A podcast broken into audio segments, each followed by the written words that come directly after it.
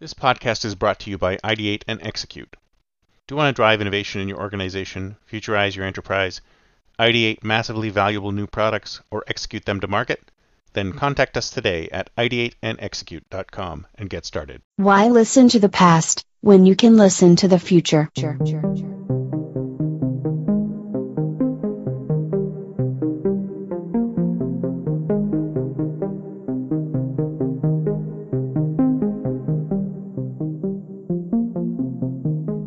Welcome to the Think Future podcast, broadcasting from deep in the heart of Silicon Valley, California. We focus on innovation, startups, and the future, not necessarily those and not necessarily in that order. Here's your host. Good morning, everyone, and welcome to Think Future.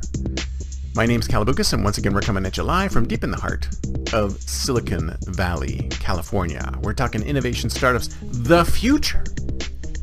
Not necessarily those, and not necessarily in that order. If you're watching on YouTube, smack that subscribe button and hit that bell so you can get notified when a new show comes on. And if you're watching your, or listening on your favorite podcast service, please subscribe and drop us a note on Apple Podcast. Be great if you could comment on the show. I would love a good review. That would be great. So let's talk about the future. Let's talk about the far, far, far future. Because I love the far future. For some reason, I'm a big fan of the far future. And post-scarcity societies, things that we love to see. Big fan of the Culture series, which is a series set in the far, far future. We don't even know what year it is. Foundation, set in the far, far future. Dune, set in the far, far future. 10,000 years out, 30,000 years out. And the one thing I've noticed that which is very interesting about all science fiction, and this is something that uh, I think is obvious to some people, is that even though, even though we're trying to depict time frames and locations that are in the far, far future. For some reason, human beings themselves don't haven't seemed to change that much, right? The human beings, the makeup of the human being, the physical makeup of the human being, the physical intelligence of the human being, the actual uh, physical casing of the human being hasn't seemed to have changed that much, right? Human beings seem to be the same as they are today, right? And it really takes prescient science fiction to realize that the human beings of the future are not going to be the same as the human beings of today. And this is one of the things that Gene Roddenberry was trying to do when he had the next generation, the first season of the next generation coming out. Because here's what I'm talking about. You're probably thinking to yourself, Kalaboukis, what the hell are you talking about? Well, I'll tell you. So if you project into the future, if you think about a time 10,000 years into the future, what do you think human beings will be like 10,000 years in the future? Because when I look at something like Foundation, I see human beings of today placed into a futuristic scene. All these human beings look like they could be alive today. All these human beings speak like they could be alive today. All these human beings act like they could be alive today. They have the same issues. They have the same racism. They have the same sexism. They have the same look and feel of a human being of today. And I'm thinking to myself, they've obviously haven't done enough work thinking about what people are actually going to be like 10,000 years in the future. Because if you go 10,000 years in the future, that is what, 500 generations? 500 generations into the future. Do you think we're going to look like we do today? Absolutely not. There won't be black, white, Asian individuals. We'll all look the same because there'll be so much interbreeding and intermarriage that we're all going to look very similar. All of that stuff will be bred out.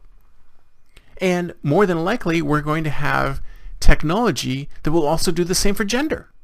So we are going to become like a template of a human.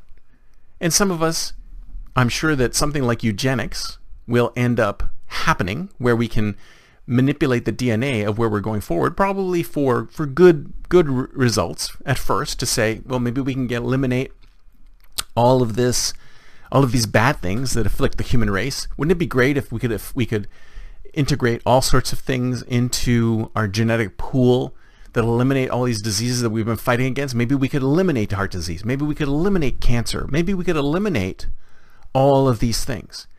Maybe we could increase our lifespan to 200, 300, 400, 1,000 years.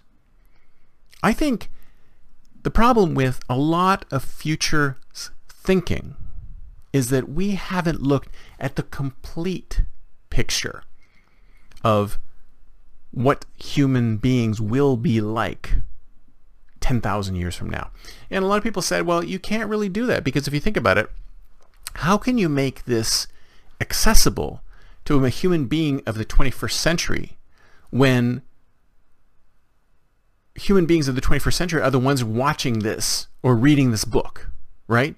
They're watching Foundation right now, and you're trying to depict human beings of 10,000 years in the future.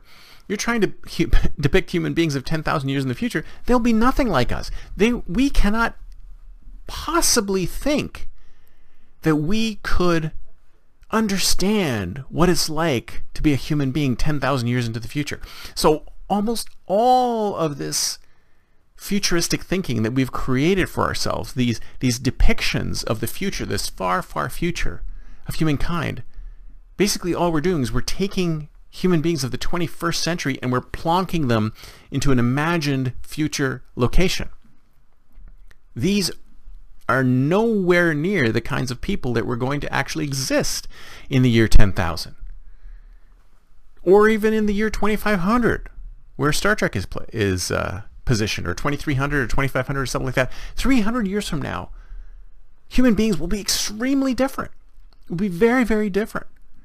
But what we're seeing in discovery and all of this futuristic sci-fi we're seeing human beings of the 21st century thrust into surroundings which appear to be what we've envisioned the 2300s or the 2500s or the 10,000s are going to be like. And that's where those things ultimately are failed depictions of the future. Because we haven't looked at where humanity is going and what will humanity be like in that future. We're just taking people of today and putting them into that future. Now, if we could actually look into that future and depict the, what happens after 55 generations or 500 generations of humans and how we've changed over these 500 generations, then maybe we'll see a more realistic depiction of the future and maybe people won't be thinking because I think that's what happens. I think what happens is a lot of futurists fall into this fall into this trap where they're imagining a new future. But the people that they're imagining in that future are 21st century humans because those are the humans that are around them. We need to imagine a future human to live in that future space. Once we imagine the future human to live in that future space, then you'll understand that it's not as bad as everyone says it is humanity will progress just like everything else progresses. So we'll be better suited for our time. And it's not just 21st century people in a 55th century world or in a 10,000 year world or in a 20,000 year world or in a 35,000 year world. Human beings will progress. They'll get better. They'll change. They'll work to live within these futures. And I think that's where we're going. And I think that's where we have to go. We have to understand that these dystopian visions of the future will ne- probably not be real, will probably never take place. I mean, they might be entertaining for some people, but if you ask me, we're leading people down the wrong path. The future can be bright, and it can only be bright if we make it bright. We have to change humanity to improve humanity and then our future will be bright. That's it for me for today. See you next time, and until then, don't forget to think future. future. future.